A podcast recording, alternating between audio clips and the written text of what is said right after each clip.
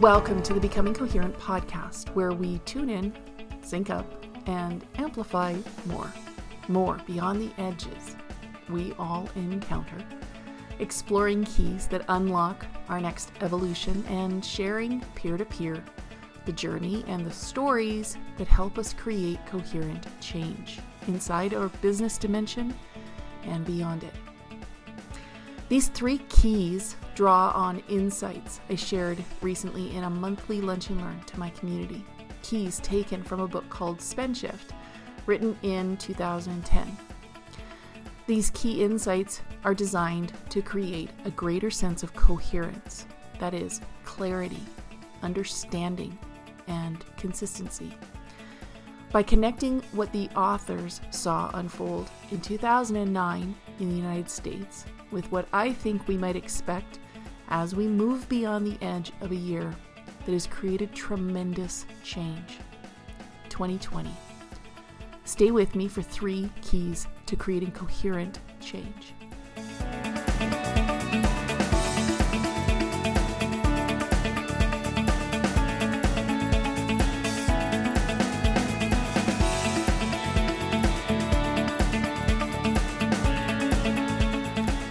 This is your first encounter with me, I am Trisha Marie, and I wear a lot of different hats just like you, but my core role has evolved over the past few months as I let go of a title that defined me for more than 15 years and created space for something new.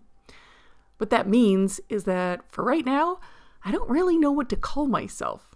So I've been trying on different titles, descriptors, and mashing up all kinds of variations. So today I'm an experience architect.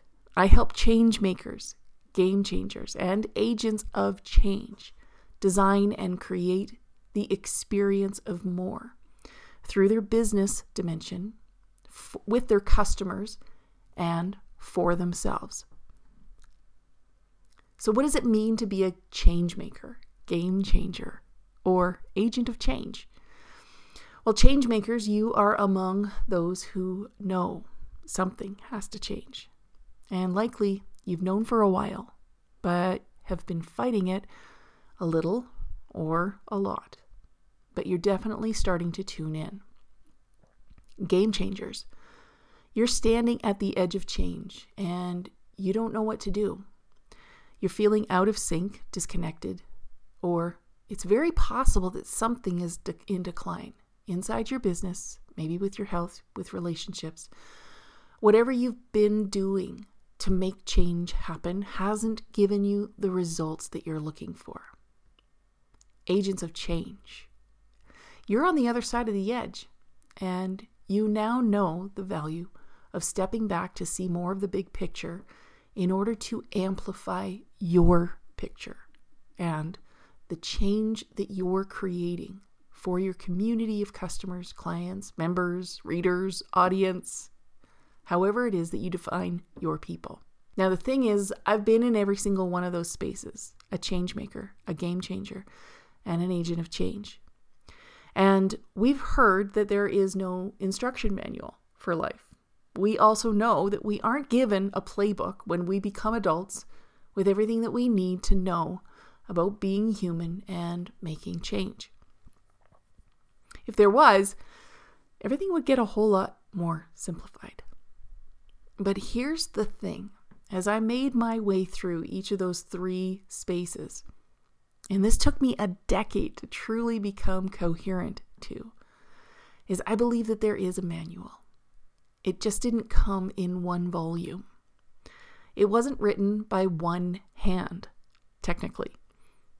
It's not hidden away in a far off place, and it's not accessible to just the chosen few who are elevated enough to receive it.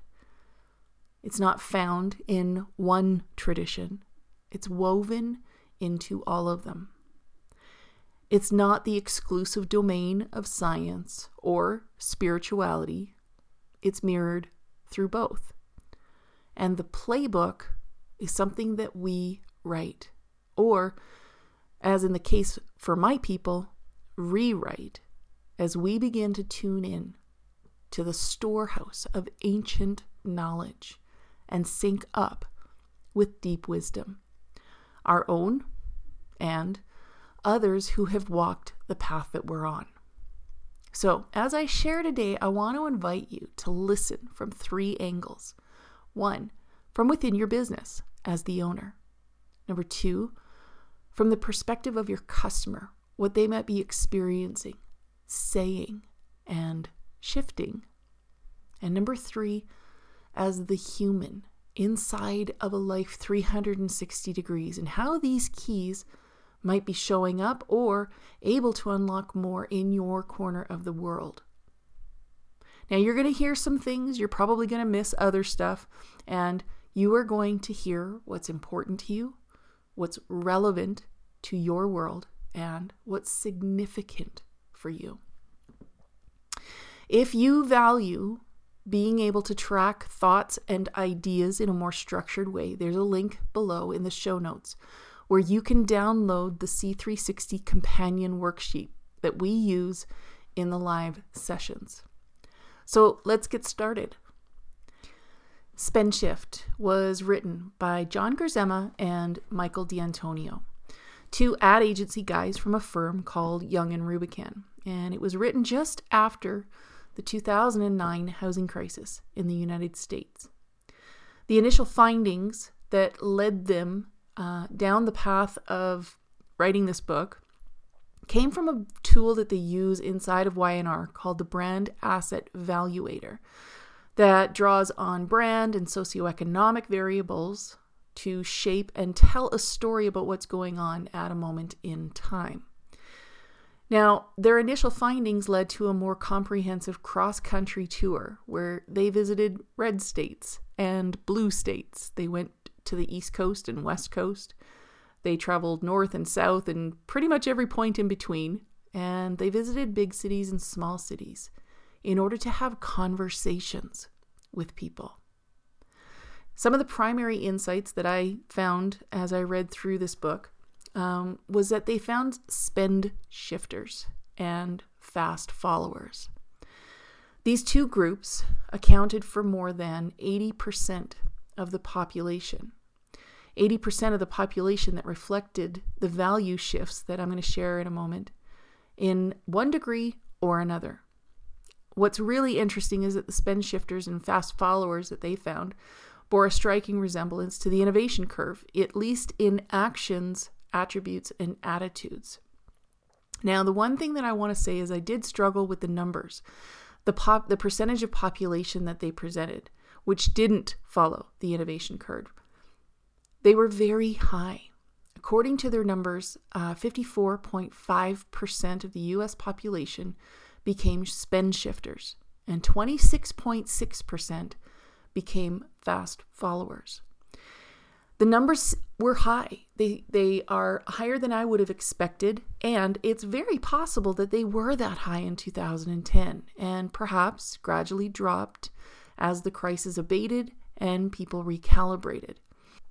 The shift that they saw reflected deep changes in core values, which redefined how we bought things, sold things, and the way that we lived. I say we, even though I'm not a US citizen, because they found shifters and followers across the globe. They found that while the crisis emanated from the United States, which accounts for about 8% of the world's population, the effects were felt across the global community. In 2020, the crisis has impacted everyone. And I believe that by looking back at this very ancient source of knowledge, we can become more coherent as to what we might expect beyond the edge of 2020, based on what shifted and changed as a result of the crisis in 2009. So, three keys that I took from this source and I believe are most important for where we are right now, most relevant to changemakers, game changers, and agents of change. Key number one diversifying. In 2009, they saw public confidence shatter. Confidence in the usual sources of wisdom declined almost overnight. And if you were on the Zoom live that I did in the first week of October, you heard that people in 2009 started to ask big questions.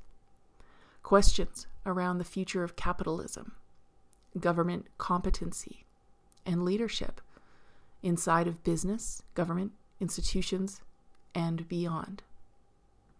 What they found was that people just didn't trust the same sources to the same degree. And we can see the same pattern unfolding now.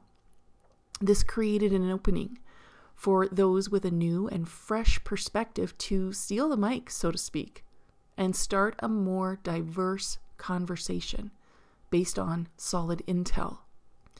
Diversity really took center stage, though, in one way having more, doing more, and being more came to equal better. Spend shifters and fast followers started looking for better options, higher quality options, and options that provided value based on their shifting values. Now, if you're an agent of change, very likely you've done the work. You've done the work to create a different, better, quality, and valuable point of view, which is tied to your product or service. Based on what we saw in 2009, for the next few years, creating traction as an agent of change with spend shifters and fast followers is going to hit a turning point because they're going to be looking for diversity, alternatives, and people who are saying something different in virtually every dimension of their life. Their health, their time and money freedom, relationships, vocation, business, and where they derive a deeper sense of meaning, maybe spirituality, personal development, or so on. A few key questions that came out of the live session was what is this crisis pointing to that can create a greater sense of diversity? What do you see inside your business that needs to be diversified? What do you see in your industry? What do you see in the world on a whole that you believe could be done better, at a higher quality, or in a way that creates more value? Key number two simplifying. Ah, the grand paradox. As much as we went looking for alternatives and better options, we also, in the short term and long, began seeking options and alternatives that created a greater sense of simplicity. And today I can see this even more clearly. In 2010, I stood at the very edge of a very complicated business world and a life that had become all about the work. And I started to make some changes. Those changes in the short term led me to seek more simplicity. I let go of some things, and then some other things, and then some more things. And you know from the intro that I'm still letting go of things. But as I've done so, I found that life can become richer, fuller, and freer, and the work, the business follows. In some ways, I was a poster child for the spend shifter. In 2009, they saw spend shifters and fast followers redefine the good life. And the value equation was based on five primary values that shifted. Number one, resilience. And we know this because Brene Brown has built an entire platform on it. Number two, what they call a liquid life. What I think of as a life 360 a life that feels more adaptable and is characterized by more mindful consumption. Number three, cooperative consumerism. Collaboration and the sharing economy emerged out of this, as did the creation of new options. Think of the rise of craft breweries, the artisan movement, and ride sharing. Number four was retooling people started to do different things, started to do the same things for different people, and that led to diversification. taking your talents and skills in different directions, or taking one talent in multiple directions. This triggered a deep connection with everything from creating greater self reliance to social change and creating more, aka better, for all. The fifth value shift uh, that they saw was from materialism to meaning, where purpose started to rise over purely being focused on profit, where character started to prevail over purely relying on a need or a perceived need to be charismatic. And the buzzword of the day authenticity. This is not a buzzword for spend shifters and fast followers. What they found underneath these value shifts were people adapting by adjusting. It became less about creating balance and more about developing a sense of equilibrium. Spend shifters and fast followers are more aligned with taking responsibility for their own well being. Now, I know you can already connect to how this is, has obvious implications for business, but it has a deeper impact on the relationship between the business and the owner, and the business and the customer who are deploying their dollars differently based on shared beliefs and these shifting values.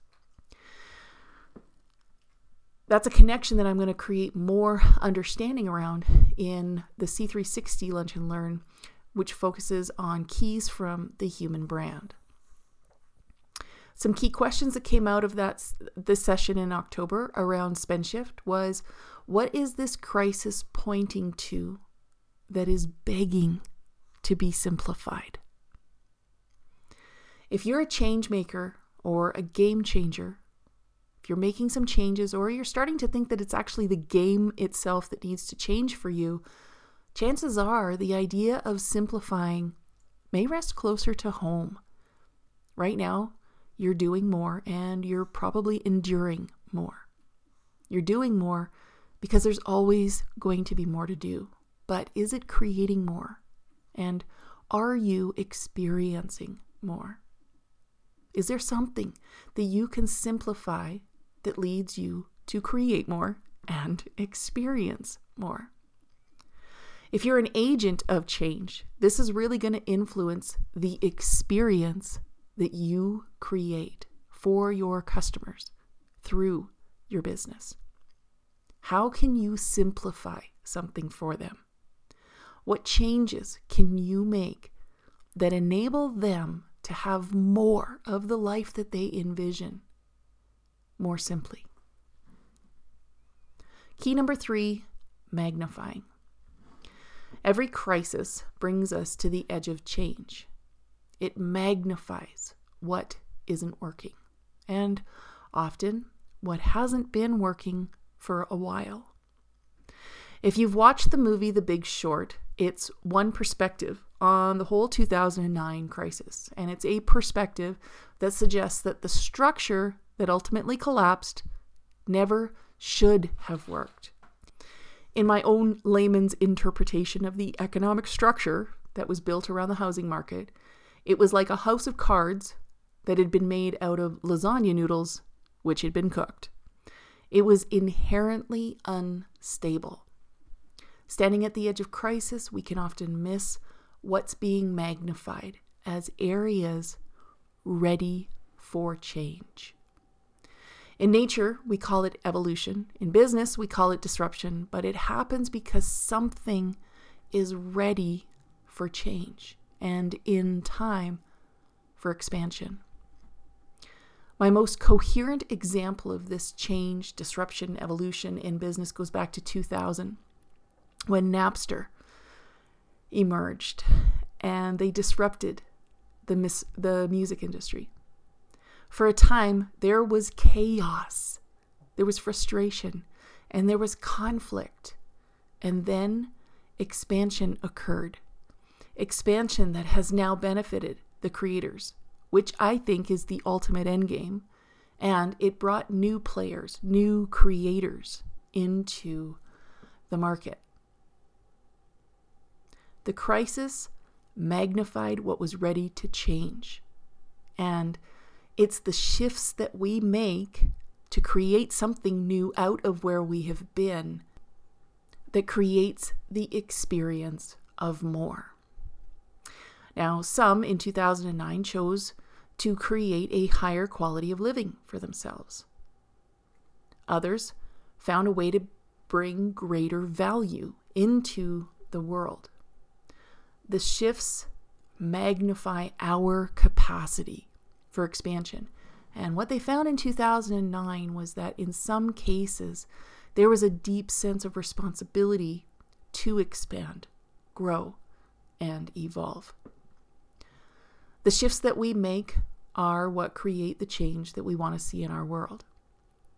Now, in the book, the authors make a comment which I found really interesting that in 2009, a great many people were never comfortable with an overheated economy, is what they said.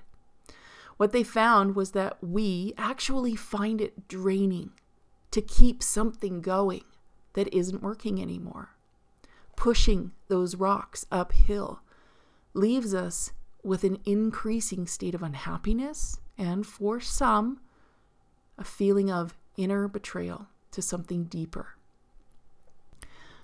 Thanks for joining me today for three keys from Spend Shift. Crisis, change, and making shifts is never easy inside our business or beyond it. And in my experience, when we can shift the relationship with crisis, with change, and the edges that we bump up against, we can create more coherent change. Change that is clear to us, understandable for our corner of the world, and change that continually moves us in the direction that we want to go. It's all about the relationship. And in the next C360, I'm going to share keys from the human brand, written by Chris Malone and Susan T. Fiske, that help us understand why it's always going to be about the relationship. You'll find a link in the show notes below to access the live interactive session. And if you're ready to make more coherent changes, change the game that you've been playing and amplify more as an agent of change inside your business realm and beyond, you'll find core pathways that equip you to create and experience more at www.becomingcoherent.com.